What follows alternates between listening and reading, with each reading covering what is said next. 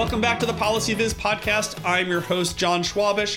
Now, if you're anything like me, you're probably not a big fan of using three D effects in your data visualizations. Whenever you see that three D exploding pie chart, everybody makes fun of it. It gets a lot of critique on social media, but there are times when three D can be useful. And so on today's episode of the podcast, I am excited to have Tyler Morgan-Wall as my guest to talk about his use of three D and animated three D in his data visualization efforts. Tyler created the rayshader package in R, and he uses that package to create what I think are some pretty astounding visualizations. Tyler also has a background in physics, so he brings that background to the development of the package and to his work more generally. So we talk about his work, we talk about his background, we also talk about a run-in he had with Edward Tufte, making fun of one of his recent data visualizations. So check out this week's episode of the show. I think you're going to learn a lot. If you're an R programmer, I hope you'll go check out the rayshader and the Rayverse packages so you can create your own three D in useful ways and helpful ways, uh, and to help people better understand your data. So here is my conversation with Tyler Morgan-Wall on this week's episode of the PolicyViz podcast. Hey, Tyler, how are you? Welcome to the PolicyViz podcast. Great. Thanks for inviting me. Uh, very excited to have you on the show. Very excited to be doing a nighttime podcast, not one of my regular things. So I've got my glass of whiskey here. For those listening, you can hear the ice. If you're Steve Wexler, you're mad that I have ice in my whiskey, but I like my whiskey cold. So that's what we're going to do tonight. Tyler, I kind of stumbled upon your work uh, a couple of months ago from this explosion. You had this really cool visualization that Edward Tufte pounced on, and we'll talk about that in a little bit, but I don't want to spend too much time talking about the negative. I want to talk about your amazing work. And, you know, usually for podcasts, I'll sort of introduce people and then just go to the tape, but I actually feel like you have a really interesting background. So maybe you could talk a little bit about your background, and then, because I know you have this, sure. this background in physics, and then, and then just maybe just segue into the DataViz work that you've been doing, um, yep. and how yep. those two sort of merge together, because it's a really interesting combination of skills. Yep. Yep. Uh, so, so yeah, I, I got my uh, PhD in physics uh, from Johns Hopkins um, in condensed uh, condensed matter, uh, basically superconducting uh, quantum nano devices. Um, so experimental, you know, a lot of uh, lab work. I really enjoyed working in the lab, but like many people who work in physics, um, I ended up kind of pivoting to data science work right. um, afterwards, like the the quote unquote traditional uh, path. Uh, where it's it's it's a lot of uh, kind of uh, orthogonal uh, schoolwork to then end up doing data, data science. Right. Um, but uh, in doing that, you know, I, I had a lot of uh, sort of analytical training, but I ended up working at, at a place in, in D C called the uh, Institute for Defense Analyses, which we do a lot of uh, work with the government for, uh, you know, data science work and, and, and analytical work. And, uh, and part of that was I was surrounded by statisticians. Mm. And when you're surrounded by statisticians, uh, it's inevitable that you end up learning R. Um, so I ended up, uh, so I, I didn't really have a background in using R, and I, I'd used some Python in, in my uh, graduate studies, but uh, I ended up starting to use R. And then I, and from there, I started building some packages. Um, mm-hmm. And then I found out, oh, yeah, this is really great. You know, th- it's really easy to kind of take a, take a package and then produce it so other people can, you know, uh, do, you know, reproducible workflows, and, and you make it so other people can, you know, use your work a lot easier than like sharing scripts or, you know, Python scripts or stuff like right. that. And then at one point, uh, I had just come back from the RStudio conference presenting on a, a kind of dry statistical package that I'd been developing with my work. And I just had a, the desire to do something more fun. Mm-hmm. Um, and I'd always been interested in mapping. Right. And uh, so I decided to try to produce a package that would create maps in R. Mm-hmm. Um, and that is how I started writing uh, the rayshader package. Mm-hmm. So that's really interesting that like you went to maps right away. Was there a reason? Like you, you have this, this incredible background, but it's not in cartography. Right. Was it so, maps just like, oh, maps are great. Maps are cool. Everybody loves maps. Yeah. I mean, part of it was just like I, I had always really out of out of all the kind of uh, areas in data visualization, um, I had personally just always enjoyed, uh, you know, a, a good map. Sure. Yeah. But like, uh, it really was more just that I wanted to learn more about cartography. And I had okay. a very specific sense of what I think I thought a an interface to make maps would be programmatically. And part of my desire to write Rayshader was I originally looked around for something like what I had in my mind, which is basically mm-hmm. building up uh, maps based on layers, that all of the maps aspects really come from the elevation data. Mm-hmm. There's a lot of tools like Q G I S and a lot of G I S right. software, um, which are, are really, you know, complex, powerful tools, um, but not really uh, are focused or have the focus on kind of a programmatic interface. Mm-hmm. Um, so I really like that kind of reproducible workflow um, when working yeah. with data viz. I think that's a really important thing to have. And I think it's really good uh, if tools support the reproducible workflow, I think they eventually become sort of higher quality in that you can, um, you don't, you're less likely to kind of make mistakes along the way. Sure. Uh, it ensures a kind of better end product. And it's also, it ends up being, I think, a lot less work for the practitioner. If you have a tool that you can just kind of change, you know, the data source, and you get an identical visualization now, but just with a, you know, completely different area or something like that. And there's nothing like really like that for maps um, mm. that I found. So I was like, oh, I'm going to start building something. And the second part of Rayshader was the, I'd never really found a tool that was really focused on making beautiful maps. It, it was mm. mostly focused on sort of putting together maps for, um, not saying you couldn't make beautiful maps in something like Q G I S, but the focus is more on the technical cartography yeah, aspects. Right. Yeah, yeah, I gotcha. Yeah. Uh, so there was nothing really out there that was really focused on on that. And I thought, hey, you know, path tracing or ray tracing, I've seen lots of really beautiful stuff made with that. So maybe if I combined sort of cartography with ray tracing, I would get something really cool out of it. And yeah. that was my thinking going into it. Um, and that's kind of where the genesis of the name Rayshader was. It was ray tracing plus hill shading. Right. Um, and, and, and it ended up being a, a really boon to Rayshader that the, the rayshader dot com was available.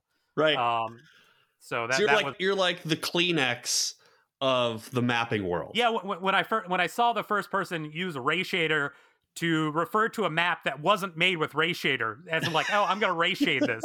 And it was, you know, some other thing, you know, yeah. that, some other program. I'm like, oh, wow, you know, I'm, I'm the Kleenex of, of, uh, of, of ray traced map. Yeah. So that, that was a, yeah, it, it was a really good name. Sometimes you just like hit on a really good name and, yeah. and you don't really realize it. And, and, and that can, you know, really be a boon, especially early on. Right. Because um, it, it was one of those things where I think people just kind of knew right away, like, oh, like this makes maps with some form of ray tracing, and right. it, it and, and having a name that kind of tells you what the program does uh, is just, you know, it just really helps, I think, with from the marketing aspect, sure. which I yeah. found is a big part of a successful uh, kind of package for data viz. Yeah. So I want to um, come back to this idea of building packages. It, it is interesting to me that you sort of take this approach of, I'm going to build a package that people can install and use, as opposed to building out a set. It, it sounds like, at least, and correct me if I'm wrong, it sounds like you start on the side of packages as opposed to building out sort of a set of scripts publicly, at least, and then getting to a point where people are like, you know, this would be really great if it was a package, and then you build the package. It sounds like you take what I sort of view, and I could be wrong, is the kind of opposite approach or steps to that. Right. Well, th- that that I think is the great thing about the R ecosystem yeah. is that uh, unlike a lot of uh, programming languages really do kind of work, their bread and butter is kind of sharing scripts, mm-hmm. but R has this packaging mechanism built in where that really is just sharing scripts, but in like a better, more standardized way, um, with right. kind of lots of checks from the CRAN and stuff that makes it uh, much easier for the end user, you know, documentation built in. Um, so, and because I had done this work for, with my job building packages, I had kind of gotten over that hump of learning how to do that, how to transition from scripts to packages. Mm-hmm. Um, and because I knew how to make a package, and I knew it, and it really isn't that much of a jump from writing sure. scripts to doing that, uh, then it just, it, to me, it's, it's the first step is, hey, if I'm going to share this with anyone else, uh, I'm going to make it into a package right. because uh, then it makes it, uh, one, a lot easier to install. Right. Um, two, it gives it an A P I. People know how to call the, you know, the the documentation and help files.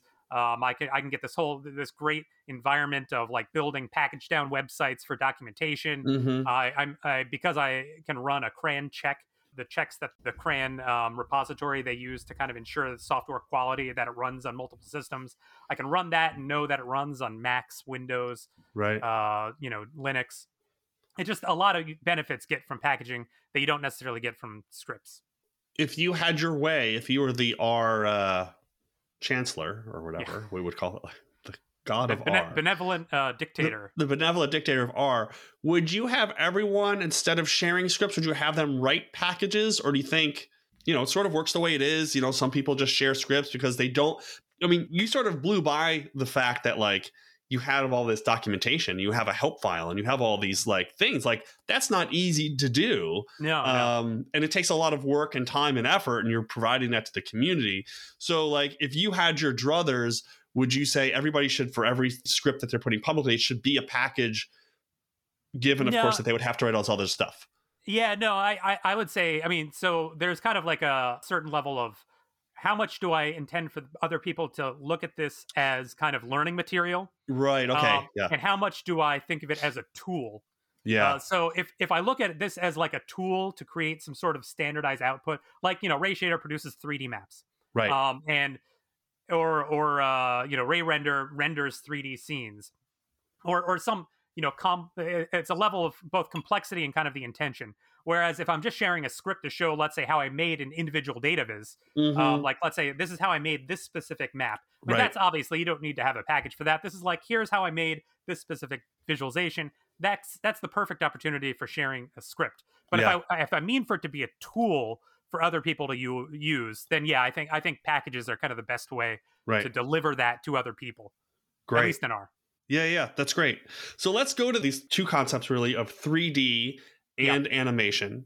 So three D, I think, oftentimes gets a raw deal in data viz, yeah. but usually appropriately so, when it's sort of that, you know, those Excel three D cones garbage thing. Right. Um, so I, I just want to give sort of just open it up and like, you know, your thoughts on three D and your perspective sure. on when it's useful. So I think three D had kind of suffered from a, a chicken and the egg problem mm. um, because early on, you know, computationally wise, we didn't have the computing power, you know, in the early nineties to produce like real three D visualizations. I mean, three D wasn't really a thing. So a lot of the tools we developed on early on, like, you know, the Excel and the bad co- sort of three D visualizations were really these, you know, kind of like three D bar charts or three D pie charts. Yeah. Like they weren't real three D in the sense that the data wasn't three D. It was just window dressing. Right. And I think from years of having only that capability and and the sort of like a, a, a meme of three D charts are, are bad kind of permeating yeah. data viz was because the tools only supported in early on bad data viz. So from that point, tool makers weren't going to put in the effort to support nice data visualizations that are mm-hmm. three D. So if you don't have anyone pushing the the tools, then all you have are, are these kind of uh, poor three D data visualizations. And I think a lot for, for many years, we were kind of uh, the major tools didn't really support three D in any real good way. I think in the mid two thousands, what happened was people like individual, very talented people started using tools like uh, three D modeling tools um, or, and renderers like Blender mm-hmm. to start it, to create like really kind of striking visualizations. Uh, I know uh, one of the first people to do three D maps, uh, I believe, was uh, Scott Reinhardt of The New York Times. And he produced some really gorgeous maps from that. Uh, but each one is kind of like an artisanal, the, the tool's not designed for that. It's yeah, a renderer. Yeah. It's designed for people doing C G I, movie making, mm-hmm. uh, three D modeling. It is not a tool meant for data visualization. It's not like built in to uh, a, a, an ecosystem that supports data very well. Um, so for right. a while, then we had this kind of artisanal period of people being able to build three D visualizations Uh, but using tools that weren't really meant for that. And um, I re- came in uh, and, and really wanted to create some tools that would natively within R support producing these sort of visualizations that you only really saw like advanced three D rendering uh, software like Blender create before. um, yeah. with and only a couple lines of code. So that that was kind of my my goal. Originally, it was to create maps, and and actually, so I, originally it just was to create really cool looking two D maps. But there was a part yeah. where I, I suddenly thought like, hey, you know, I, this would be really easy to make three D. So I sat down and and I, I just made one of these two D maps that I you know made with like ray tracing and and hill shade and these like color hill shading algorithms, and extruded it to three D from the two D map. Yeah. And I remember just looking at it being like, oh my God, this is amazing. Like literally, I've never seen anything like this before. Like, it, it, and, and it, it wasn't that complex at the time. It was yeah. just like, hey, I'm just mapping this th- uh, texture onto this three D surface. Uh, but I realized that like, hey, this is something I have, I've only really seen in kind of like uh, bespoke, you know, hand-drawn uh, right. diagrams from the U S G S. It's actually a very common sort of aesthetic. You know, like uh, a lot of geospatial work is kind of these uh, slices through the earth. Right. Um, but I, no tools really supported that. So a lot of these things were like handmade in Illustrator yeah. or hand-drawn.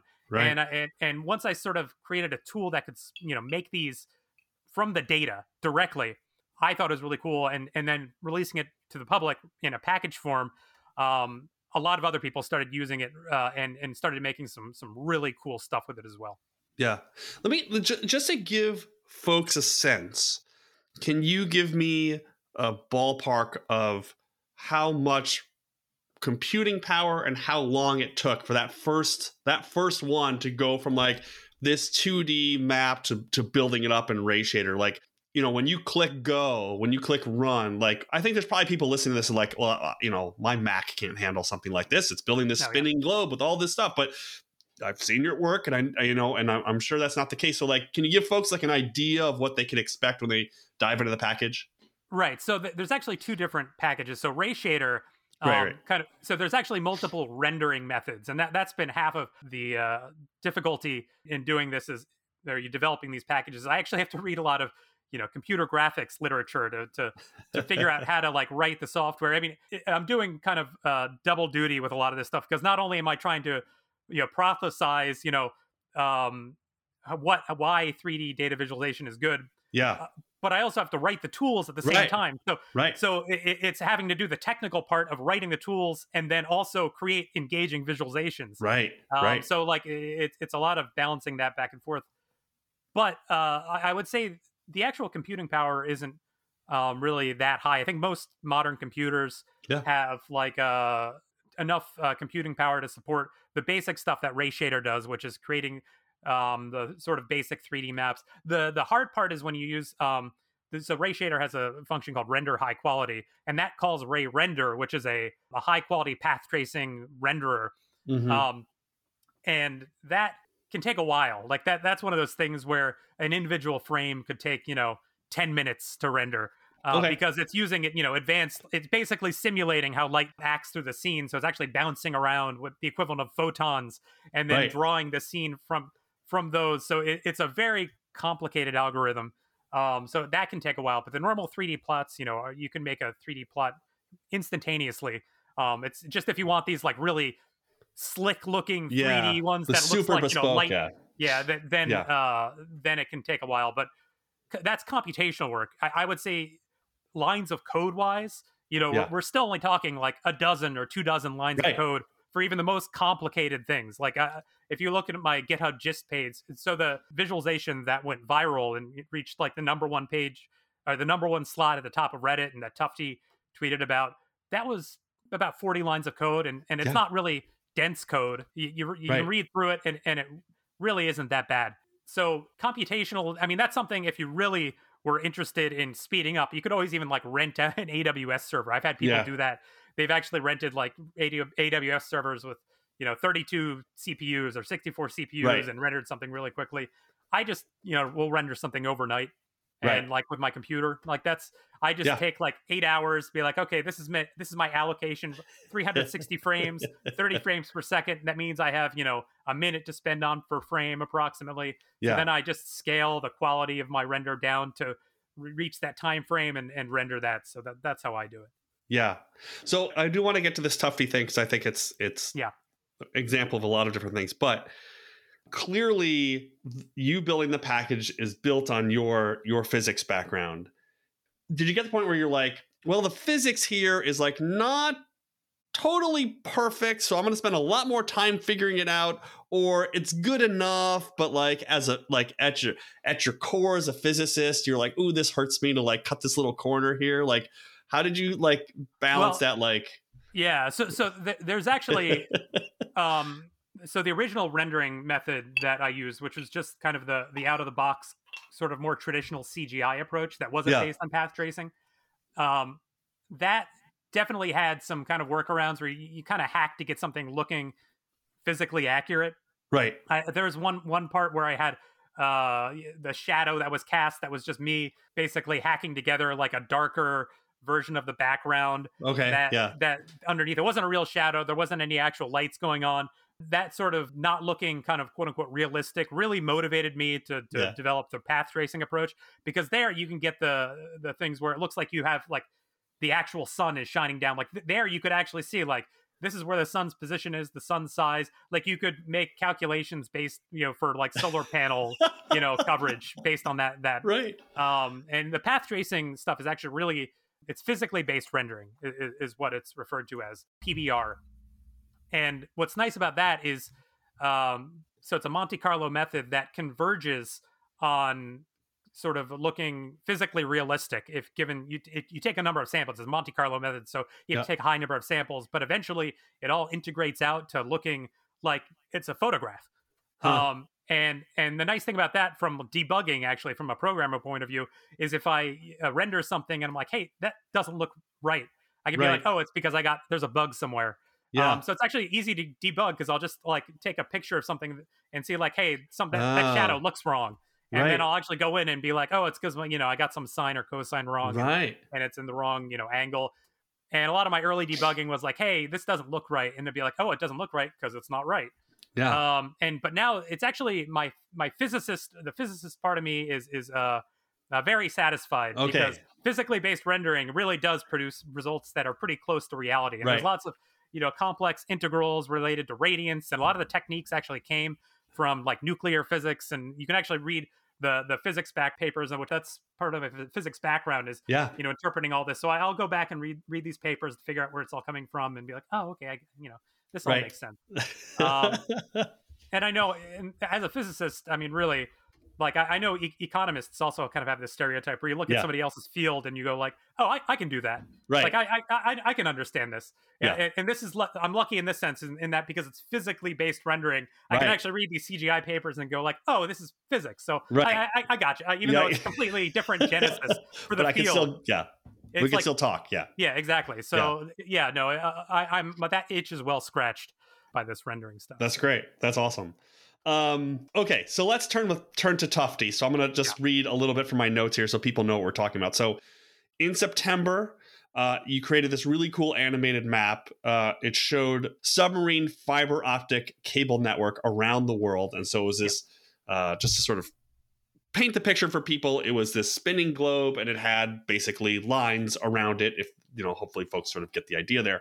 And then Tufte Uh, put out this tweet, and I'm going to read this tweet for you, and then we don't have to spend a ton of time bashing him, although yeah. I'm happy to, to do that if we want to spend some time. But um, so this was this was Tufte's tweet. Uh, I'll link to it in the show notes so people can go look at it.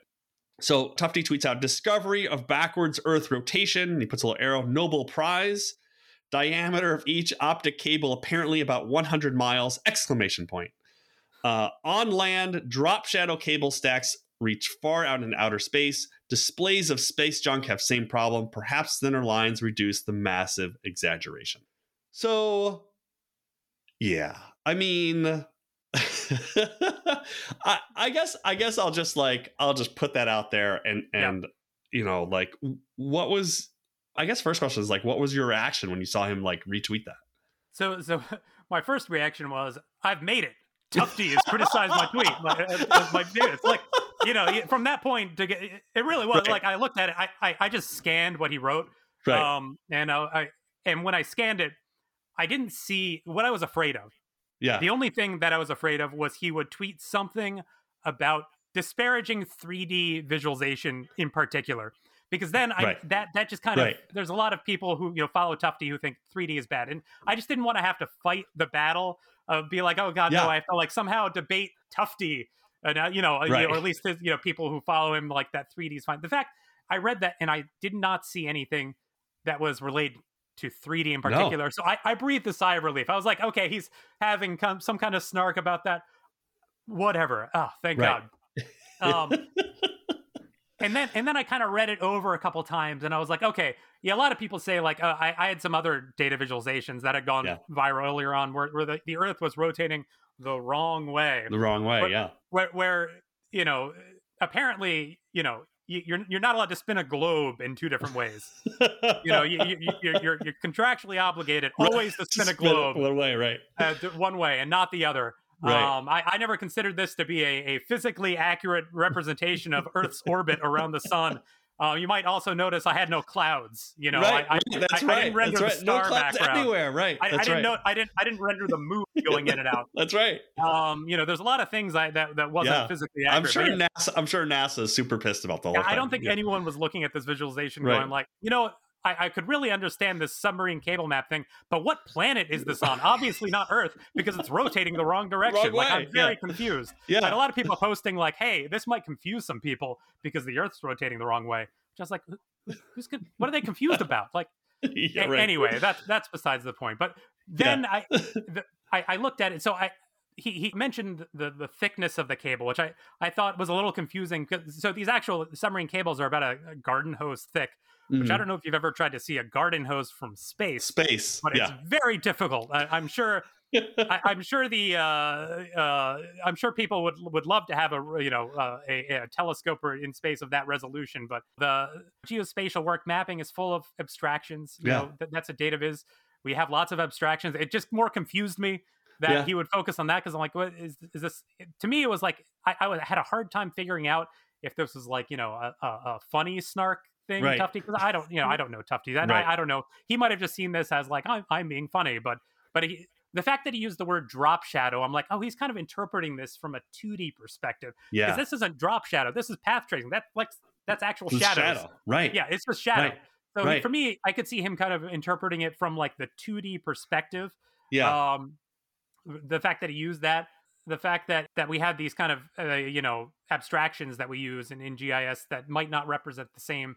You right. know, the actual size of things. I mean, people don't complain about, you know, the U S interstate system, you know, if maps of that, you know, the roads being the exact same size. It's it's a reality that the Earth is huge and right. humans are very small and human scale things are yeah. very small.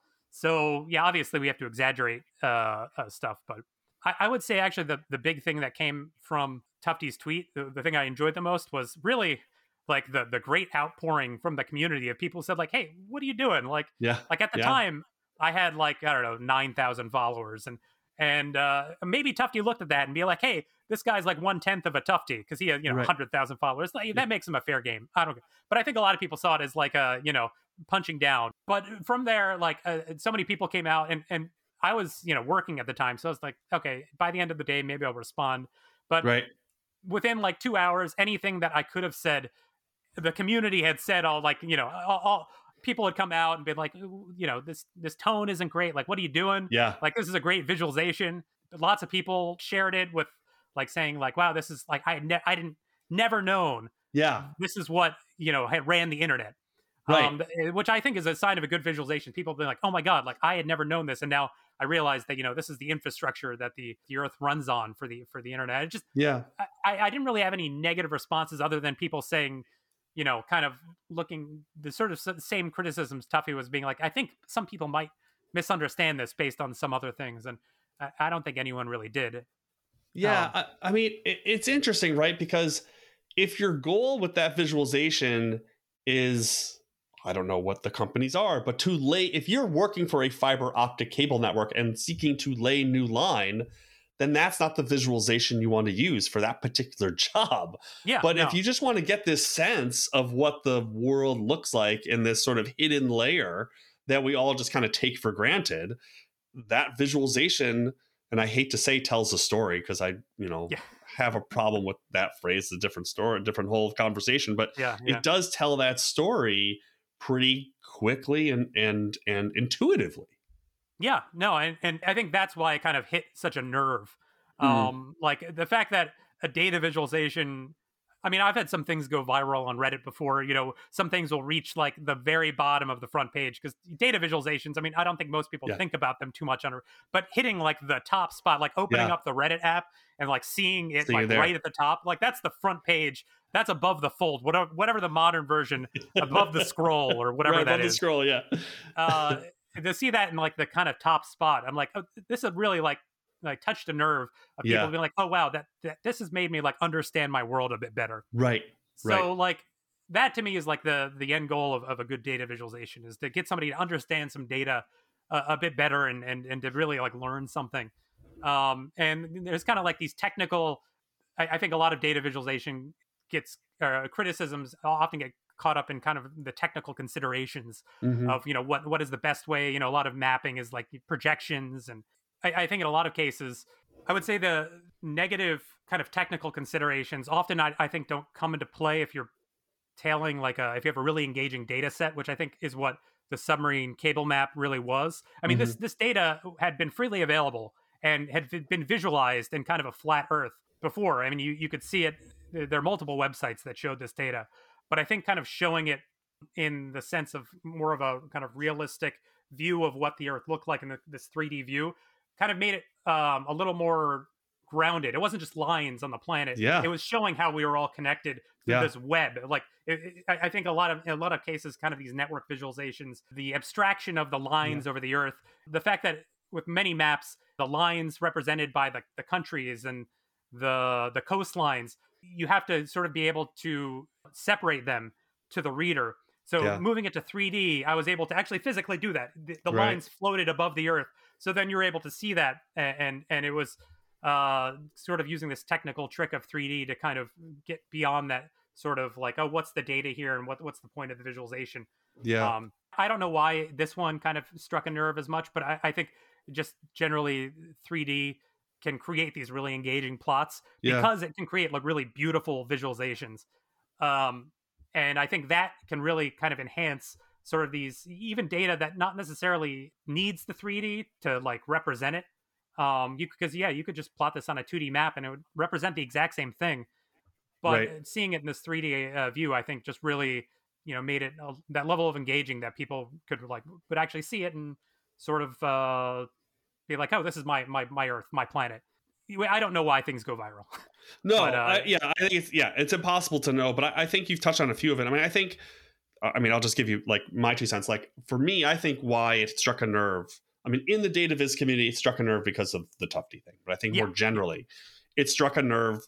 I think your choice of colors was uh, something that made it pop. So you know they were very vibrant.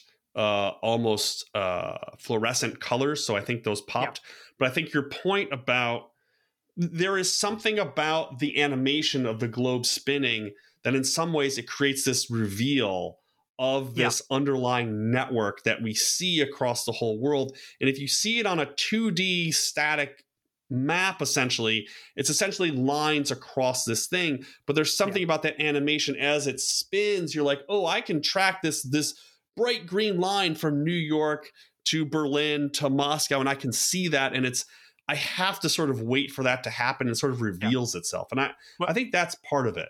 I, yeah, and that actually brings to the next point I kind of wanted to talk about. three D was um, so two D visual data viz I think has a lot in common with has a lot of crossover with illustration. Mm-hmm. So like you know a lot of aspects of you know art, you know color theory, and, and that you, you need to use when you're doing data viz um, in, in two D. Um, and I think a lot of illustrators are, are often like very good at viz when they data viz when they get into it. Um, I, I know we, uh, like Ali Torman, I, I think, uh, mm-hmm. you know, uh, she, she's a very good illustrator and she makes very good data vi- visualizations. Um, but I think three D is interesting because it actually has a lot in common with cinematography. You need to actually use a lot of techniques that cinematographers use. Yeah. Um, in that, you, you, like the, the the slow reveal. Um, in this uh, rayrender, you actually have to worry about where you're fo- like depth of field, where you're focused. You have right. to worry about lighting. You have to do light design. It, it, and it's actually a lot more related to how you film something and reveal something in in an actual uh, uh, like movie or or you know T V show yeah. than than just the kind of flat static na- nature. Now you also have interactivity, so a lot yeah. of th- those are the kind of the two choices you have in three D. Whether you want to make it like a like a you know fly through you know video game style experience where you're you're flying through the space and revealing it that way. Um, or you can do this animation approach. I, I think interactivity is a bit harder be, for technical considerations, um, mm-hmm. just because, you know, uh, one, you have to deliver th- big three D models to people, and that can be hard from a, you know, just pure, um, you know, web uh, bandwidth point of view. But also it's just hard because a lot of people don't really work in three D space that well. Yeah. Um, you know, I'm part of the Nintendo sixty-four generation, so I so I know how to you know go back and you know side to side, up and down. Um, but I think a lot of people, and, and even even a lot of people, you know, my age, don't really do well in, in, in three D because it's it's you know it's hard. You you you have lots of degrees of freedom. Um, so interactivity is is good in some senses in three D, but it's actually much harder to implement correctly. Yeah. Uh, but movies, I mean, one. It's easy to share a movie on social media. Yeah. Um, you know, you can embed in uh, a movie on Twitter. Um, all major social media sites uh, support embedding videos, which is why I think animation is really my preferred method of sharing three D visualizations. Um, and two, then it allows you, the the creator, um, to uh, sorry about this, tell a story um, rather yeah. than kind of kind of uh, you no. know having the person walk through what kind of story that you think you'd want them to tell. It's much harder than three D because you, you just have a lot more things, places they can go. Right. I, one of my uh, visualizations that I made this past year was actually made a um, V R roller coaster ride. It's sort of a, a demo proof of concept of, of the technology, but where um, you would uh, you'd have a three D data set and you could actually, um, you're taking kind of on like a monorail tour mm-hmm. uh, through your data. And th- that kind of bridged the gap in that it was actually just a movie. Um, yeah. So for me, I was able to render all the frames, but it was a movie rendered with a three sixty view. So if you had V R goggles, you could put them on look and around. Then kind of look around as you were traveling through the scene, right? Um, which kind of splits the difference. I, I really like that. If you look at a lot of three D tours through data that like the New York Times have done, it's they've kind of combined scrollytelling yeah. with this sort of three D tour where as you scroll, the camera travels it through moves, the space. Right. Um, and kind of, I, I think... this uh, element of interactivity with the V R aspect is, is kind of splitting the difference. And that, that's kind of as far as I would probably go with it. Um, just because, you know, it's like a movie that, you know, where they can look around. Um, but yeah, generally speaking, I, I like uh, movies just because it really, um, the technology is much well supported. It's a lot easier from, from me to put together. And, and uh, it's really uh, a lot better for, I think, the end user, at least for now. Yeah. Well, that's cool. So I'm now eagerly anticipating your next uh, V R R package in twenty twenty-two, and I'll have to go buy whatever the metaverse decides to put out and let me uh, let yeah. me purchase. Yeah. Tyler, thanks so much for coming on the show. This has been great. Um, yeah, really interesting me. stuff. Um, and I'm glad you were able to brush off the the Tufte criticism because hey. that can be a tough yeah that can be a tough pill to swallow uh, when someone like that does that, but. I'm, I'm glad to see this work. I'm glad to see people using it. I've seen it more and more now, um, which may be just me sort of having my eyes open a little bit, but uh, it's really great work. Congratulations. And, uh, and yeah, thanks again for coming on the show. Yeah, no, thanks for inviting me. And thanks to everyone for tuning in to this week's episode of the show. I hope you enjoyed that. I've put the links to everything that Tyler and I talked about in the show notes, so you can check out the R packages he created. You can check out the tweet from Tufte and the various responses to that. And just more generally, you can go play around with some three D. So until next time, this has been the PolicyViz podcast. Thanks so much for listening. A number of people help bring you the PolicyViz podcast. Music is provided by the N R Is. Audio editing is provided by Ken Skaggs. Design and promotion is created with assistance from Sharon Sotsky Ramirez. And each episode is transcribed by Jenny Transcription Services. If you'd like to help support the podcast, please share it and review it on iTunes, Stitcher, Spotify, YouTube, or wherever you get your podcasts. The PolicyViz podcast is ad-free and supported by listeners. If you'd like to help support the show financially, please visit our PayPal page or our Patreon page at patreon dot com slash PolicyViz.